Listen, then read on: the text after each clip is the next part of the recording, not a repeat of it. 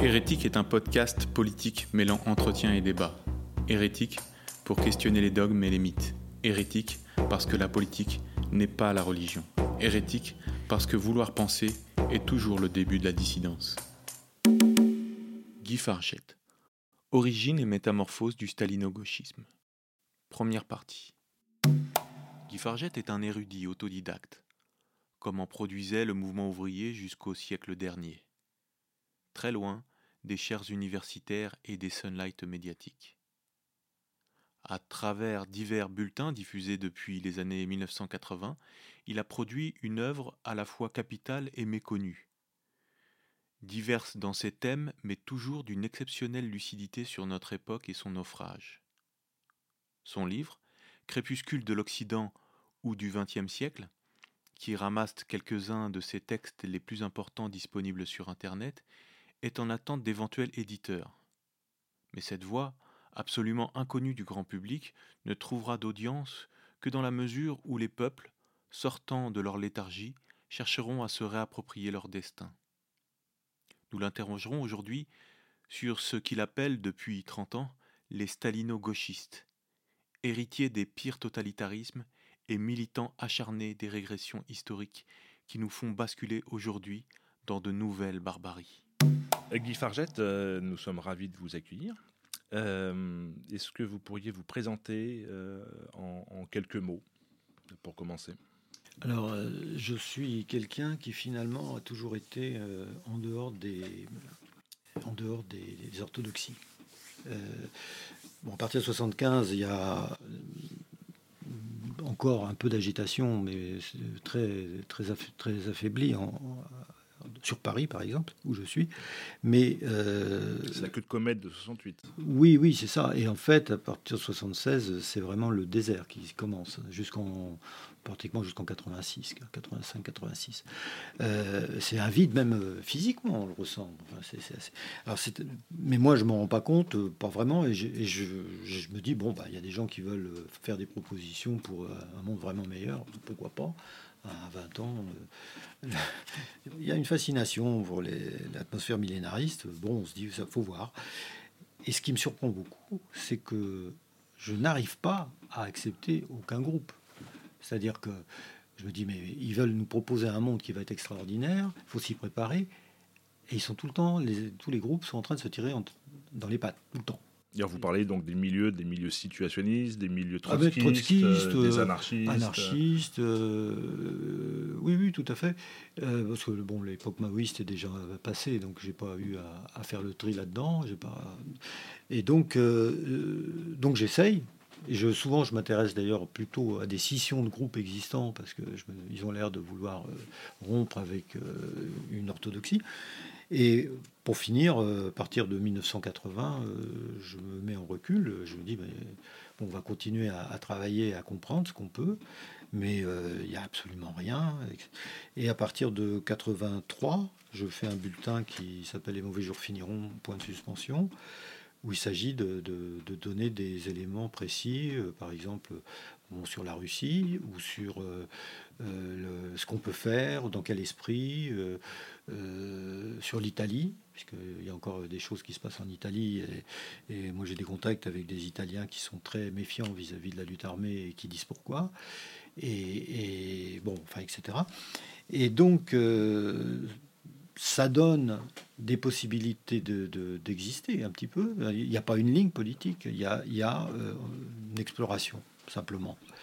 Et bon, à partir de 85, ça tombe bien, c'est la question de la perestroïka qui surgit. Alors moi j'étais bien préparé pour la, question russe euh, depuis longtemps, et j'avais même appris du russe, etc. Donc euh, je m'investis à fond sur le suivi euh, de, ce qui se passe en Russie. Alors il y avait même des publications russes à Paris qui donnaient des tas d'informations passionnantes, alors qu'ils étaient au départ d'une tendance politique un peu bizarre. C'était notamment la pensée russe, la Ruska eux, ils ont, à partir de 85, fin décembre 85, ils se soumettent intégralement à répercuter tout ce qui se passe là-bas, de toutes sortes. les mouvements écologistes, les, mouvements ouvriers, ils, font, tout. Donc on a les, journalistes occidentaux lisent évidemment très peu le russe. Donc ces informations qui leur arrivent de semaine en semaine, c'est un hebdomadaire, ils suivent pas. Euh, et donc on, se retrouve dans une position, bah, je me suis retrouvé dans une position où j'étais de plein pied, avec une information abondante et assez fiable, et qui permettait d'essayer de comprendre ce qui se passait, à condition bien sûr d'avoir lu un peu tout le débat sur les, la question russe et sur le qu'est-ce qui se passe là-bas depuis 1917, qu'est-ce que c'est que le totalitarisme, qu'est-ce que c'est que la bureaucratie, etc. Et donc, euh, bon, à partir de 93, j'arrête le bulletin parce que bon, les situations euh, se stabilisent bizarrement en, Russie, et puis euh, il n'y a plus beaucoup de, de perspectives d'action, sauf, étant donné que j'étais pas mal investi sur la Russie. Il y a Tchernobyl, et donc je, suis obligé de m'intéresser de près au nucléaire. Et de 90 à 94, je suis très actif en France euh, dans un comité antinucléaire, le comité Stop Champs. Donc ça, ça fait. Bon, puis après, bon, une fois qu'on a fait ce qu'on peut, euh, on passe la main. Euh, on peut pas.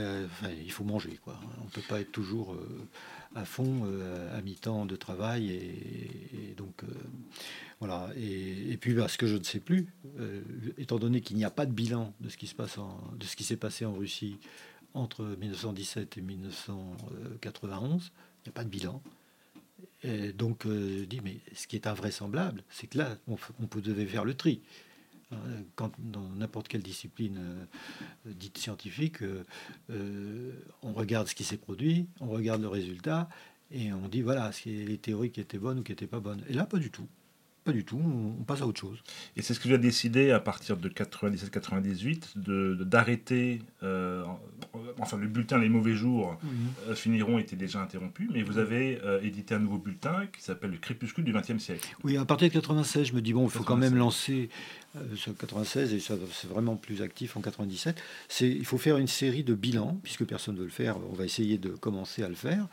Et, et donc, qu'est-ce qui se passe, qu'est-ce que ça veut dire, euh, à quoi ressemblera le 21e siècle, euh, etc. Alors je peux dire que je n'ai pas été déçu. La surprise au 21e siècle, c'est évidemment euh, toute la question de l'islam qui surgit en 2001 de manière écrasante. Bon, déjà, dans les discussions que j'avais pu avoir avec des milieux variés, encore marxisants, mais plutôt spontanéistes et économistes, il y avait moyen de discuter. Déjà, bon, euh, le livre de, sur le choc des civilisations euh, de Huntington euh, fait un choc. Moi, j'en fais un compte rendu en disant c'est intéressant. C'est là, il y a quelque chose de très important qui est dit et qu'il faut essayer de comprendre. Et là, c'est bon, pratiquement c'est la rupture immédiate, etc. C'est-à-dire que quand on cherche à faire un bilan, je vais donner par exemple un critère qui est très intéressant. Avant 14, on disait dans le mouvement ouvrier, chez les sociodémocrates et même chez les anarchistes, les frontières entre les classes sont plus fortes que les frontières entre les nations. Si on fait un bilan, on dit, eh ben, la réalité a montré le contraire. Ça nous plaît, ça nous plaît pas, mais les frontières entre les nations étaient plus fortes. Et là surgit quelque chose qui est lié euh, à, un processus dont je vais parler juste après. Il surgit une chose, c'est que les frontières entre les civilisations, c'est pas prévu non plus par le marxisme, mais c'est beaucoup plus important que prévu. Et ça risque même d'être plus important que les nations. Et l'exemple type, et c'est pour ça que Huntington a fait son livre au départ, c'est la Yougoslavie.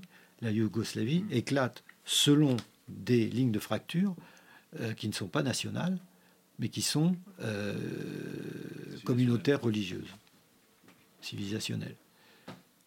Ah, là, euh, et Huntington, ça l'a beaucoup marqué. Il s'est dit, là, il se passe quelque chose qui est imprévu. Et euh, alors le, processus qui est en cours aussi, et qui était pas qui était qui est anticipé par un historien très connu qui est Toynbee, c'est qu'on va vers le monde, il dit ça à la fin des années 40, le monde va vers une grande mêlée des peuples. Ça veut dire que là, alors non seulement il y a le problème de civilisation, mais en plus ils vont se mêler. Donc là, on est devant des problèmes qu'on n'a jamais vus. Euh, c'est une, situation de, euh, de, nouveauté historique. De nouveauté historique, c'est, on peut dire, une tempête parfaite qui mmh. commence. C'est inévitable. Et donc, le crépuscule du XXe siècle, c'était pour dire les catégories du XXe siècle survivent, mais elles servent plus à rien. Elles sont décalées par rapport à ces réalités qui arrivent et, qui, demandent euh, des élaborations euh, Alors précisément, l'objectif de l'émission est de se focaliser, parce qu'il y aurait un, très grand nombre de, sujets qu'on pourrait aborder avec vous, sur ce que vous appelez le stalino-gauchisme, euh, c'est-à-dire en réalité la passion de ne pas comprendre ce qui se passe en quelque sorte. Je pourrais le formuler de cette manière-là, c'est-à-dire un milieu euh, idéologique, politique, euh, en partie religieux, on finira l'émission euh, en abordant les, dimensions religieuses, un milieu qui n'a pas du tout envie de tirer leçon de, de l'expérience russe, qui n'a pas du tout envie de tirer leçon du communisme, de tirer leçon du XXe siècle en, réalité, et qui, se, et qui se maintient dans des illusions et qui cherche à maintenir les gens dans des illusions. Est-ce que c'est une définition a priori qui vous conviendrait pour une entrée en matière? C'est justement parce qu'il n'y a pas eu de bilan sur la question russe que euh, ces gens-là peuvent exister. Tout ce qui est extraordinaire, on pourrait parler des intellectuels progressistes des années 50-60, comment ils ne voyaient pas... Ils faisaient... Décrit par le fort décrit par Claude Lefort. Et je ferai une ou deux citations de Lefort parce que c'est extraordinaire, ce qui, évidemment, ce qui montre, et aujourd'hui encore, on le voit. Et, euh, ces intellectuels progressistes ne voient pas l'éléphant au milieu du salon, comme on dit, c'est-à-dire euh, le système totalitaire en Union soviétique. Ils sont tout le temps en train de faire des acrobaties pour expliquer que, bon, au fond, c'est de la faute de l'Occident. Alors, euh, il y a un théoricien qui va même assez loin dans la, dans, sous une forme très adoucie en apparence. C'est Marcuse, il écrit, c'est un, un des seuls de l'école de Francfort ou des héritiers de l'école de Francfort qui a écrit quelque chose sur la Russie, sur le, régime soviétique. Et euh, parce que tout le reste de l'école de Francfort a ignoré des années 30 jusqu'à la fin, euh, ils n'ont jamais écrit quoi que ce soit sur ce qui se passait à l'Est, ce qui est quand même monstrueux quand on y réfléchit. Et Marcus, lui, il a fait un, livre qui s'appelle Le marxisme soviétique, qui a dû paraître vers 1958 ou 59. Et euh, il explique que c'est parce que le prolétariat en Occident est intégré qu'il y a eu besoin d'une bureaucratie sur qui, règne sur les ouvriers, mais que les choses s'améliorent et que de toute façon la bureaucratie n'a pas d'intérêt propre et qu'elle ne peut qu'aller en libéralisant toujours plus euh, le régime. Ce qui est hallucinant, parce que il s'est passé évidemment le contraire. Et il y a même bon, tout le moment stratocratique euh, identifié par Castoriadis qui, pèse énormément et qui est une impasse également. Et aujourd'hui, quand on voit le résultat, ce qui se passe avec le régime de Poutine, Poutine, c'est un stalino-tsarisme, explicitement. Il mmh. revendique Staline, il revendique le tsar alors, euh, pour en rester euh, à nos, spécimens, à nous, de euh, stalino-gauchisme, gauchiste, est-ce que vous pourriez, en, entrant en matière, nous, décrire un peu ce, qui, sont les gens qui aujourd'hui correspondraient à ce que vous appelez par ce terme-là? Pour fixer un petit peu les idées. Donc stalino-gauchisme, il faut bien comprendre, c'est pas un courant, c'est une espèce d'état d'atmosphère diffus. C'est une sorte de terreau euh, sur lequel s'élèvent des idéologies et qui ont toujours les mêmes procédés et qui dérivent du marxisme-léninisme en réalité. une fois qu'on a compris ça, euh, on peut affronter euh, les différentes variétés de wokisme, etc. Parce que quand on regarde leur histoire, ils en viennent. Alors d'abord, de qui on parle? Alors, de qui on parle? Alors, quels sont ces gens aujourd'hui? Par exemple, je pense à, Mélenchon. Euh, je pense que, vous en faites. Mais, mais, alors il y a deux. Il y a les héritiers. Il y a les héritiers directs du marxisme-léninisme qui essayent de survivre et de s'adapter. Alors Mélenchon, c'est extraordinaire parce qu'il vient de la secte lambertiste. Il était le petit chef de la section de Besançon. Et euh, d'ailleurs. Euh, un, écologiste, un, journaliste écologiste a écrit euh, des souvenirs sur, euh, qui, lui aussi était à Besançon, a écrit des souvenirs sur ce que faisait Mélenchon à l'époque. le nom me reviendra plus tard. Mais Mélenchon, donc, c'est secte lambertiste. C'est des trotskistes qui théorisent la reprise des méthodes staliniennes. Il faut bien comprendre. Et d'ailleurs, vis-à-vis des anarchistes et même vis-à-vis parfois d'autres trotskistes, ils utilisaient la baston. D'ailleurs squadrisme, mmh. soyons sérieux. le chef du service d'ordre, d'ailleurs, qui est de ces hauts faits, est devenu un ponte du PS. parce que ils ont fait, comme Trotsky avait dit en 1938, qu'il fallait s'infiltrer et noyauter euh, la social-démocratie, quitte à en sortir avec du monde, et c'est exactement ce qu'a fait Mélenchon.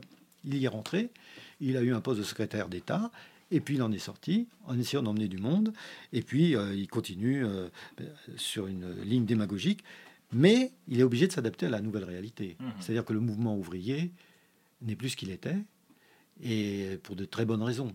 Euh, les ouvriers euh, en ont marre de monter à l'assaut du ciel et de se faire euh, hacher menu. Ils ont vu que leur sort avait pu s'améliorer, en tout cas pendant quelques décennies, remarquablement. Mais en fait, Bernstein avait pas tort à la fin du 19e siècle déjà de dire camarades, on a un problème.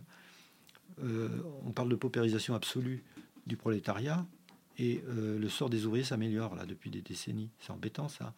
Donc il avait été vomi par toute l'orthodoxie marxiste de l'époque, hein, la, social-démocratie. Euh, mais euh, sa remarque était exacte. Et euh, donc, ce qu'avaient fait les pontes de la social-démocratie, donc Kautsky, c'est qu'ils avaient dit oui, oui, bien sûr, mais c'est une, une aristocratie ouvrière et qui est achetée par les surprofits des colonies.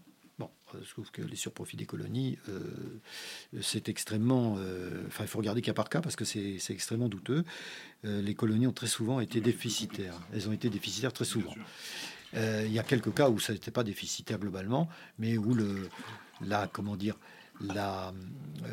l'État colonial, en fait, payait tous les frais d'installation, de, un pays comme l'Algérie, par exemple, c'est un pays qui avait pratiquement pas tout à fait les meilleures installations en Afrique, euh, les, meilleures structures. euh, de services publics ou de, ou de travaux publics, mais presque. C'était le deuxième pays, quoi. Mmh. Euh, donc revenons-en à nos, à nos, spécimens. On a un Mélenchon. Mélenchon, lui, il a complètement basculé parce qu'il c'est un démagogue, il a aussi de l'instinct. Et où est-ce qu'il va trouver un public? Et son public, c'est maintenant dans les banlieues islamisées. On pourrait dire la même chose de Edoui Plenel. Alors Edoui Plenel, lui, oui, mais même lui, il est, euh, c'est un, c'est un pied rouge. C'est-à-dire qu'il va servir le FLN. Euh, et être viré, comme les, comme les autres pieds rouges, il va être viré euh, avec perte et fracas. une fois que les valets ont fini de servir, le, FLN, il n'a rien à faire, il ne va pas les garder. mais il va continuer toujours à donner des leçons et, et toujours en gardant la même, la même posture, parce que c'est un marxiste-léniniste, même s'il a, il a, il a été à la Ligue et il n'y est plus. Euh, mais ces gens-là, c'est comme une, c'est comme une cristallisation passionnelle. Une fois qu'elle est faite, il s'en débarrasse pas. Mm-hmm. Et alors donc Plenel, Badiou, lui qui, ah, Badiou bien sûr, bien sûr, qui, euh, qui estime que c'est très bien euh, ce qu'a fait le grand timonier pourquoi euh, le, terme stalino-gauchiste? Parce que là, c'est Enfin, si on.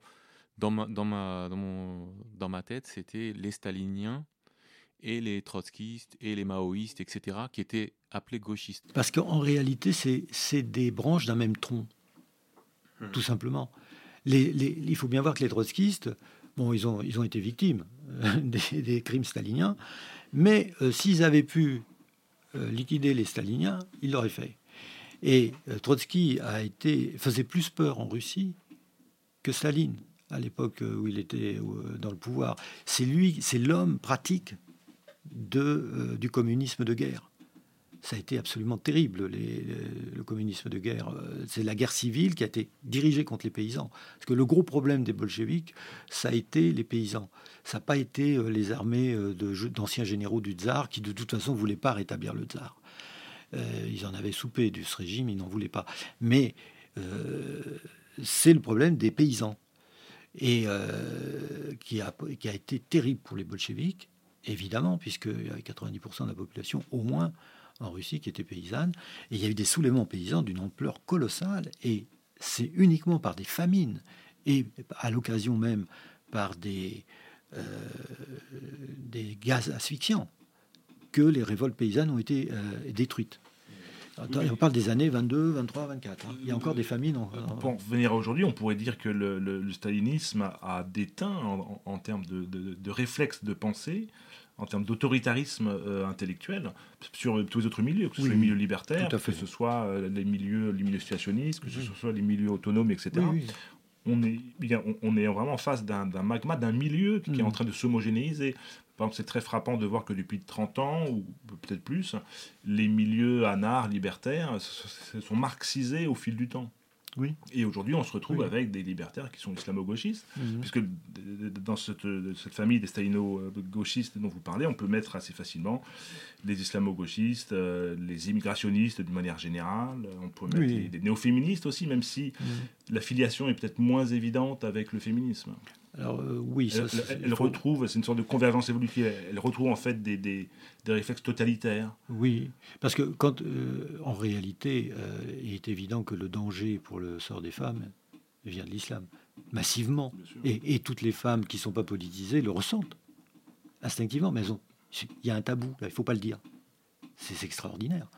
Donc là, quand on est dans cette situation, ce sont des procédés et des, des typiques euh, de, de, dire de ne, pas voir, ne pas dire ou ne, ne pas penser euh, la chose. Euh, on a même donc des transsexuels qui se font tabasser par des musulmans et qui veulent pas porter plainte parce que ces pauvres musulmans, c'est des pauvres gens, etc. On, se dit mais ils ont perdu le réflexe de survie. L'instinct de survie, c'est pas possible. Mais ce que vous décrivez dans le terme de, de gauchisme en fait, c'est ce qu'on décrit de plus en plus depuis 2-3 ans euh, euh, euh, par le terme de woke, de wokisme, ou auparavant, pour prendre le terme de Jean-Pierre Le Goff, le gauchisme culturel. pourquoi Est-ce que ces deux termes, vous ne les reprenez pas et vous tenez à... Alors, gauchisme culturel, moi, je l'ai souvent employé parce que on peut dire il y a le multiculturalisme aux États-Unis, le gauchisme culturel, mais ils ont fusionné. Et pourquoi parler de stalino-gauchisme Parce que tout de suite, on comprend qu'il y a les procédés les procédés redoutables qui sont à l'œuvre. Alors que le gauchisme culturel, au fond, on dit c'est des gauchistes, ils sont gentils, ça, peut être sympa, puis c'est culturel, donc c'est pas grave. Et en réalité, quand on voit la pratique, euh, ce sont des procédés euh, qui ont été enfin, éprouvés euh, du côté de l'Est et de la Sibérie. Et ce qui est très étonnant, c'est qu'en fait, quand on regarde ce qu'étaient les intellectuels progressistes, dits progressistes, genre Sartre, qui avait si bien mouché euh, Claude Lefort, euh, quand on regarde comment il s'y prenait, on se dit mais les méthodes n'ont pas changé. Hmm. ces gens-là n'ont jamais fait leur aggiornamento. D'ailleurs, la phrase mieux vaut avoir tort avec Sartre que raison avec Aron, il faut oser quand même. C'est les yeux dans les yeux, je vous mens, je me suis trompé et je ne regrette rien. Hmm. là, là, on est devant un procédé euh, qui est euh, de, type totalitaire éventuellement. Enfin, il peut le devenir. Euh, c'est aussi la réplique qu'on a entendue à propos d'un très bon documentaire qui est passé il n'y a, pas très longtemps, qu'on mettra en lien sur le site, à propos de Simon Leys, euh, dénonciateur du maoïsme. Hein. Mm. Et, les Mao aujourd'hui, enfin les ex-Mao, les ex-néo-Mao, admettent qu'effectivement qu'ils se sont trompés. Et que, mais bon, on, passe à autre chose. Là aussi, il n'y a aucun bilan. C'est-à-dire que l'absence de bilan de l'URSS, qui, qui, est le point de départ en fait, de votre réflexion, qui, qui est vraiment le nœud de, votre effort intellectuel, on, le retrouve systématiquement. Oui. il n'y a pas de bilan du maoïsme non plus, il n'y a pas de bilan du marxisme, il n'y a pas de bilan du, trotskisme, du marxisme, ni rien du tout. Il n'y a pas de bilan de manière générale dans le monde euh, à, gauche. Bon, à droite, c'est autre chose, mais il n'y a aucun bilan de, de, euh, des expériences de communauté notamment qui ont eu lieu dans les années 70, euh, qui faisaient suite à, d'autres décennies. Il n'y a aucun bilan de rien du tout. On ne fait jamais de bilan. C'est ce que Michel a appelé le complexe d'Orphée. Euh, si on se retourne, on devient une, statue de sel. Euh, il n'est pas possible de retourner sur ses pas. Oui. Et. Il faut partir en avant. C'est le oui, Il faut toujours passer à autre chose. Voilà, c'est le mouvement. Il faut passer à autre chose. Et alors, et si on n'a plus les leviers Parce qu'au fond, ce qui est nouveau avec les, les woke, euh, toutes les variétés, et qui commencent euh, dès les années 50-60 euh, aux États-Unis, ce qui est nouveau, c'est que, bon, le mouvement ouvrier a trahi. Mm. Il s'est intégré. donc le, milieu ouvrier ne mérite plus aucune considération. Et là, on voit surgir une espèce de racisme social qui était refoulé et qui revient avec une force décomplexée, on peut dire. Donc ça, c'est constant et c'est le point qui va lier, par exemple, toute, la continuité de l'école de Francfort avec l'entre-deux-guerres, Marcuse, euh, le multiculturalisme américain, et puis SOS euh, Racisme, par exemple. Le fond de SOS Racisme, c'est ça. Ce sont des gens qui ont considéré que la classe ouvrière n'avait pas été à la hauteur de la mission qui lui était impartie par des idéologues qui n'étaient pas ouvriers. Mais pas grave, ils n'ont pas été à la hauteur. Et euh, donc maintenant, on va s'intéresser aux races, on va s'intéresser à d'autres, on va essayer de construire, parce que ce qui est extraordinaire, c'est qu'ils n'ont pas de sujet. Il n'y a, rien d'équivalent à ce qu'était le mouvement ouvrier du 19e siècle. Donc il n'y a pas de sujet révolutionnaire, il n'y a pas de peuple Donc il n'y a pas le messie collectif. Il n'y a pas le messie collectif que l'on peut venir cornaquer. C'est littéralement ça. Hmm. Et donc, il faut l'inventer. Il faut l'inventer. Et alors Marcuse, euh, lui, il est, dans les années 50, il est alors, décomplexé. Dans les années 50, Marcuse explique, 50-60 même, il explique qu'il faut que le, les élites euh, des universités blanches fusionnent avec le lumpenprolétariat noir pour faire la révolution. Et euh, alors, il y, a des gens qui y croient et qui, passent à l'acte. Mais alors, ça se passe pas bien parce que les, euh, les, élites blanches vont faire un groupe terroriste qui s'appelle les Weathermen Underground qui, a été, en France, on, connaît mal, mais ça a été pire que les Brigades Rouges en Italie, hein, enfin, pour les États-Unis. Et puis, euh, il y a les, Noirs, eux, les Lumpen Noirs, qui, décident de passer euh, au Panthère Noir.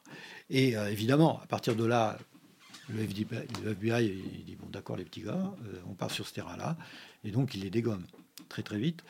Et, donc, ce qui se passe, c'est que Marcus, à ce moment-là, va infléchir, en, notamment en rencontrant Rudi Dutschke. Et il va dire bon, ce qu'il faut, c'est arrêter l'affrontement direct comme ça, parce que ça, ça, on se fait avoir complètement. Et il faut coloniser les institutions. Euh, universitaires, la presse, euh, l'art. Euh, de l'entrisme. De l'entrisme, et puis le, alors, et en fait là, il retrouve une des, une des idées de Gramsci, qui lui aussi, en fait, devait affronter une question cruciale, euh, c'est que le fascisme avait gagné politiquement en Italie et que la classe ouvrière n'avait pas été à la hauteur, apparemment. Et euh, l'école de Francfort, euh, donc l'Institut social, de recherche sociale avant, avant 39, c'est pareil.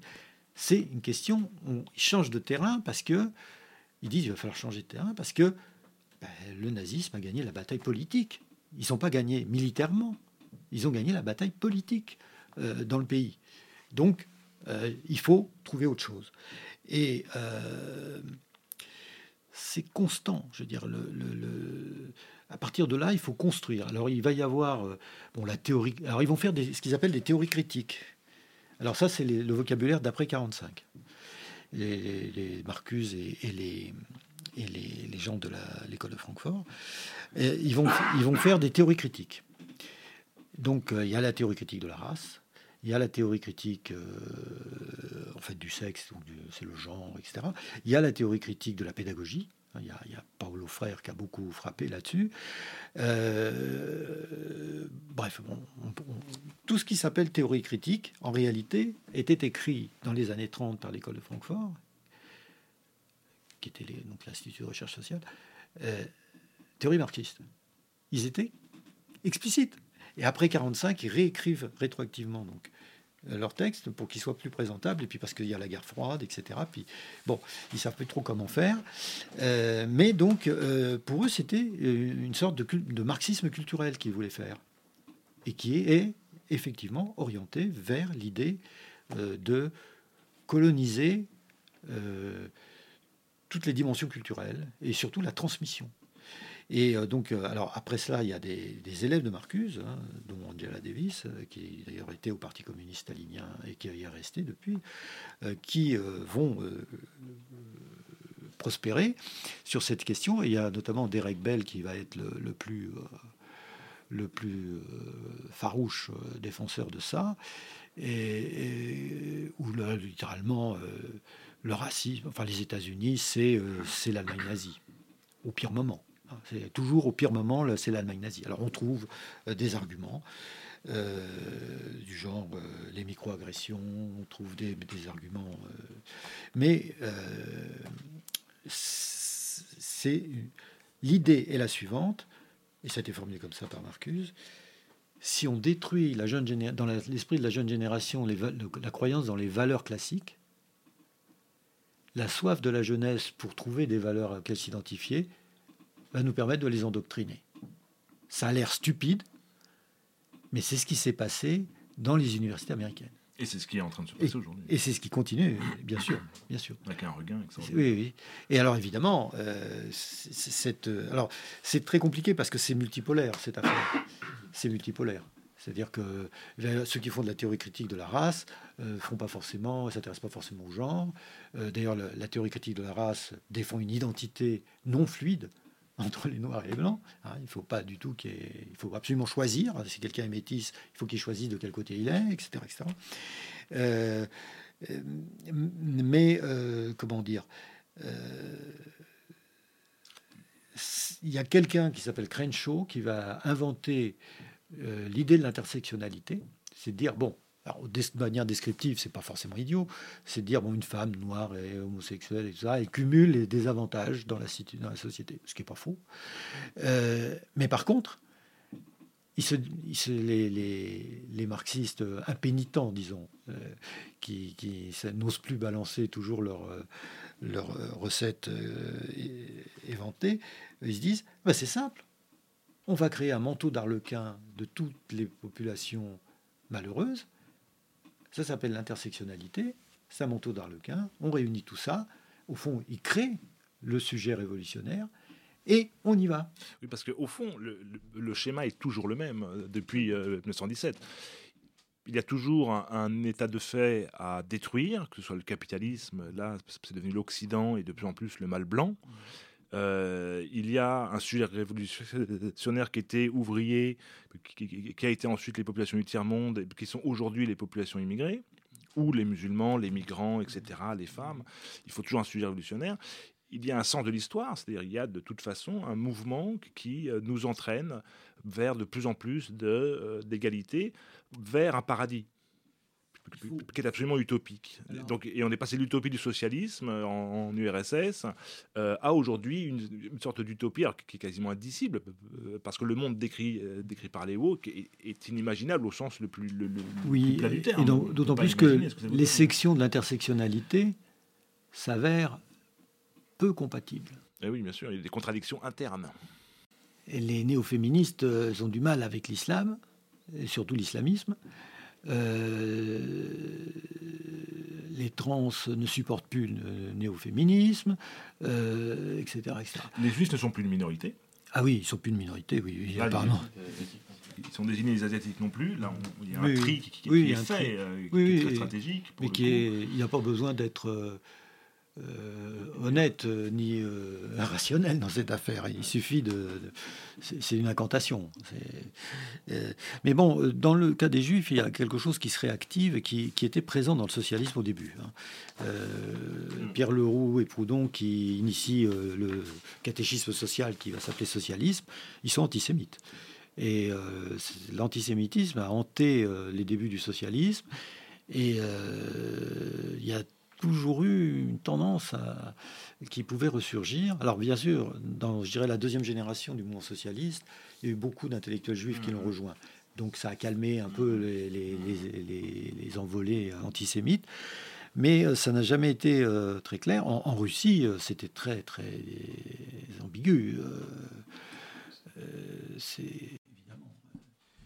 Donc, Il y avait notamment les, procès de Moscou où beaucoup de, comme par hasard, condamnés étaient, enfin, les, les procès étaient contre les, les grands dirigeants euh, juifs d'origine.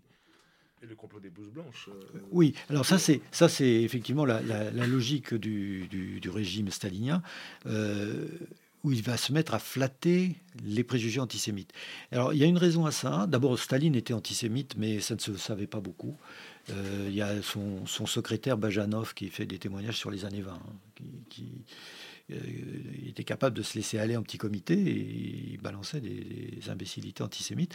Mais bon, euh, surtout ce qui se passe, c'est que les, dans, la guerre, dans la Seconde Guerre mondiale, Staline a été très frappé par la, force et la réussite de la propagande nazie, disant le bolchevisme, ce sont des juifs.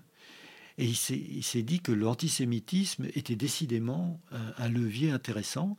Et ce qui se passe en, années 50, ce qui se prépare, c'est une énorme épuration à nouveau, hein, comme il y avait eu en 36-38, euh, et donc euh, là, ça va être l'anticosmopolitisme, et donc l'antisémitisme. Et le, procès de Prague, de Skliansky, etc., a lieu, c'est surtout des juifs déjà, et c'est le procès préparatoire de ce qui devait être le procès des blouses blanches, qui devait commencer le 15 mars 53, et qui devait entraîner presque aussitôt la déportation de tous les juifs en Sibérie, avec des prévisions de 40% de pertes, enfin déjà, et sans compter les pogroms qui, qui auraient surgi.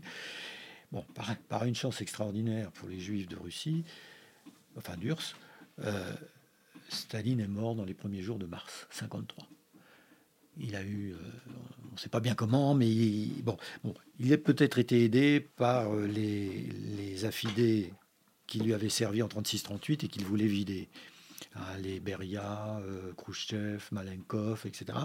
Peut-être qu'ils se sont dit, ils voyaient où, ça allait, et il disait, mais il va nous faire, il va nous refaire ça.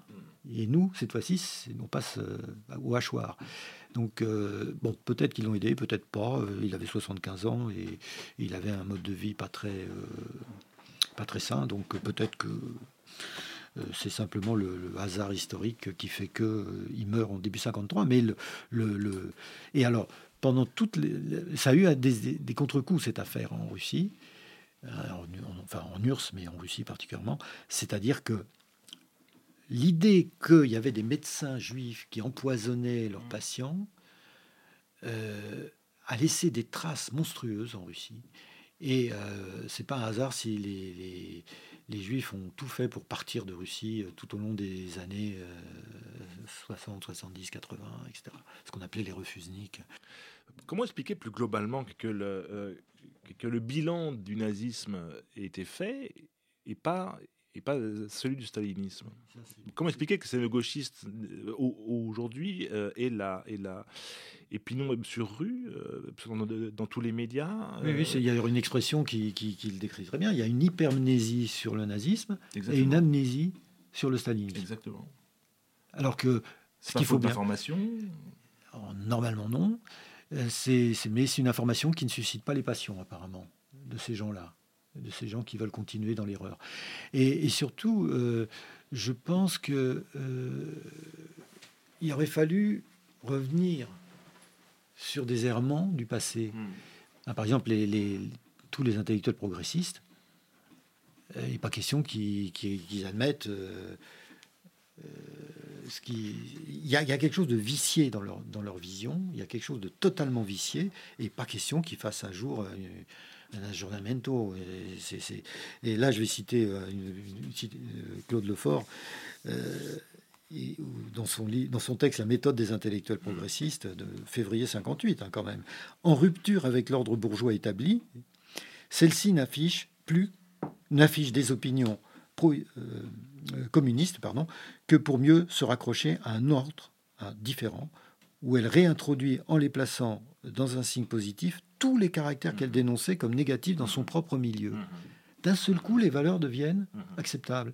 Alors, il y a quelqu'un qui a fait récemment un texte, un petit texte, enfin, y a peut-être peut 2022, mais sur Todd, Emmanuel Todd, il est gratiné. Emmanuel Todd, quand il parle de la Corée du Nord, c'est extraordinaire.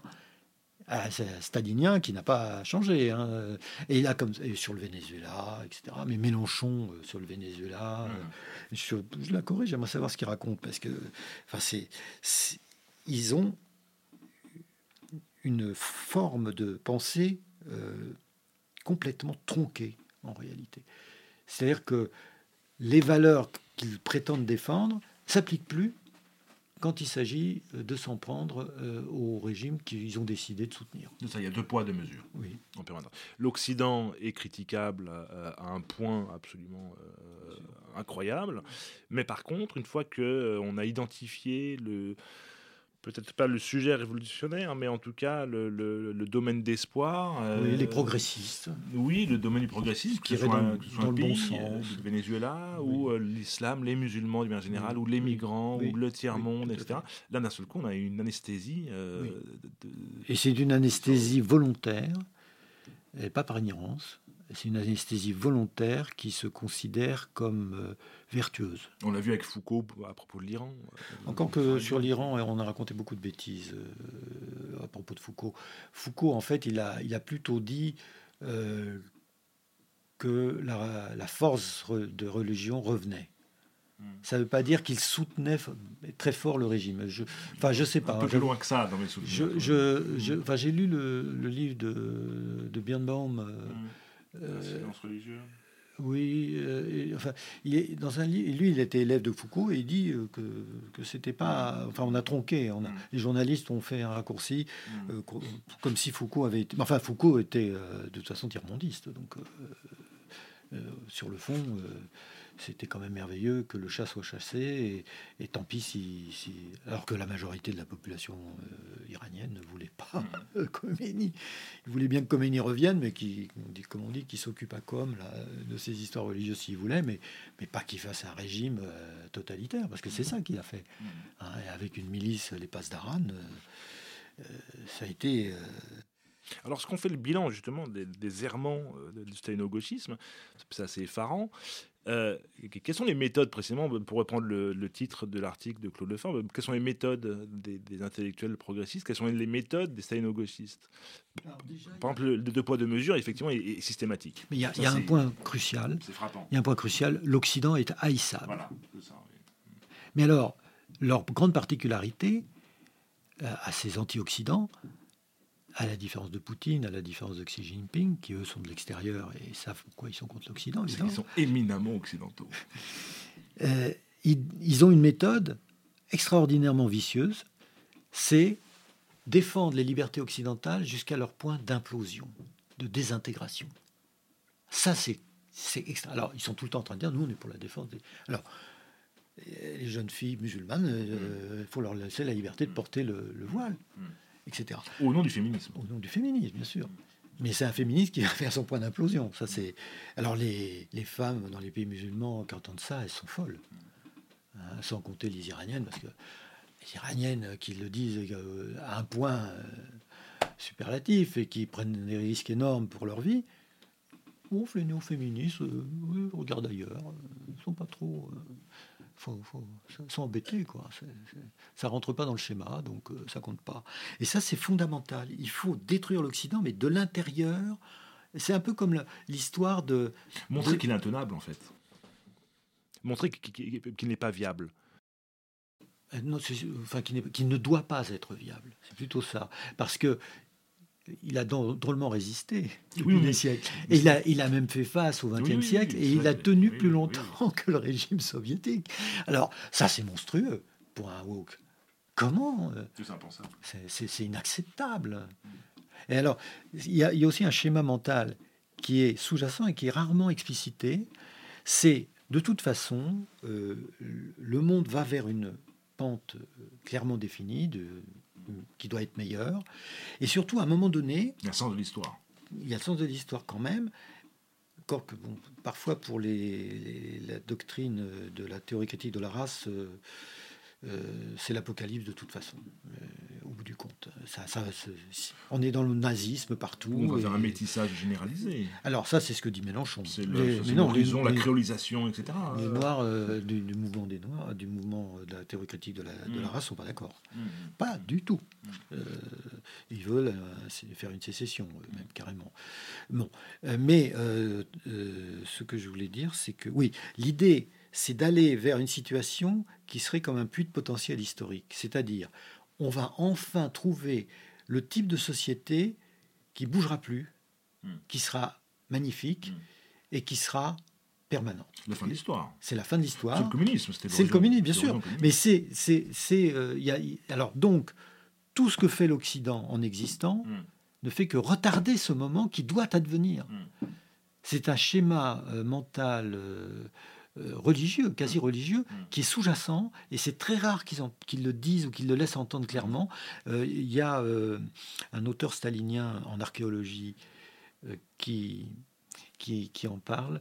Euh, qui- euh, comment Je ne vais pas me souvenir de son nom sur le moment, là, mais euh, euh, il le dit quasiment explicitement. C'est, celui qui a écrit un livre sur le néolithique, euh, une sorte de, de- de- de vulgarisation sur le néolithique. Et, euh, et il, euh, il, euh, il dit quasiment ça. C'est-à-dire qu'on on, en- on- on sent que pour lui, l'histoire doit aller vers un point stable. Il n'y a plus d'histoire, en fait. L'histoire. Vers, mais ça sera plus, il n'y aura plus Il n'y a d'histoire. plus d'histoire, il n'y a plus rien qui ne Oui, bougera. Ce sera, le zéro Marx- absolu, ce sera le zéro absolu. Marx le disait comme ça avec le Oui, communisme. tout à fait, bien sûr. Alors que même si une société devient meilleure, ça peut s'inverser. Vous venez d'entendre la première partie de l'entretien avec Guy Fargette, Origine et métamorphose du stalino-gauchisme. Rendez-vous dans 15 jours pour la seconde partie de l'entretien. Vous pouvez retrouver les documents évoqués lors de l'émission ainsi que d'autres permettant de prolonger la réflexion sur notre site hérétique au pluriel.fr. Ce podcast est disponible sur toutes les plateformes d'écoute.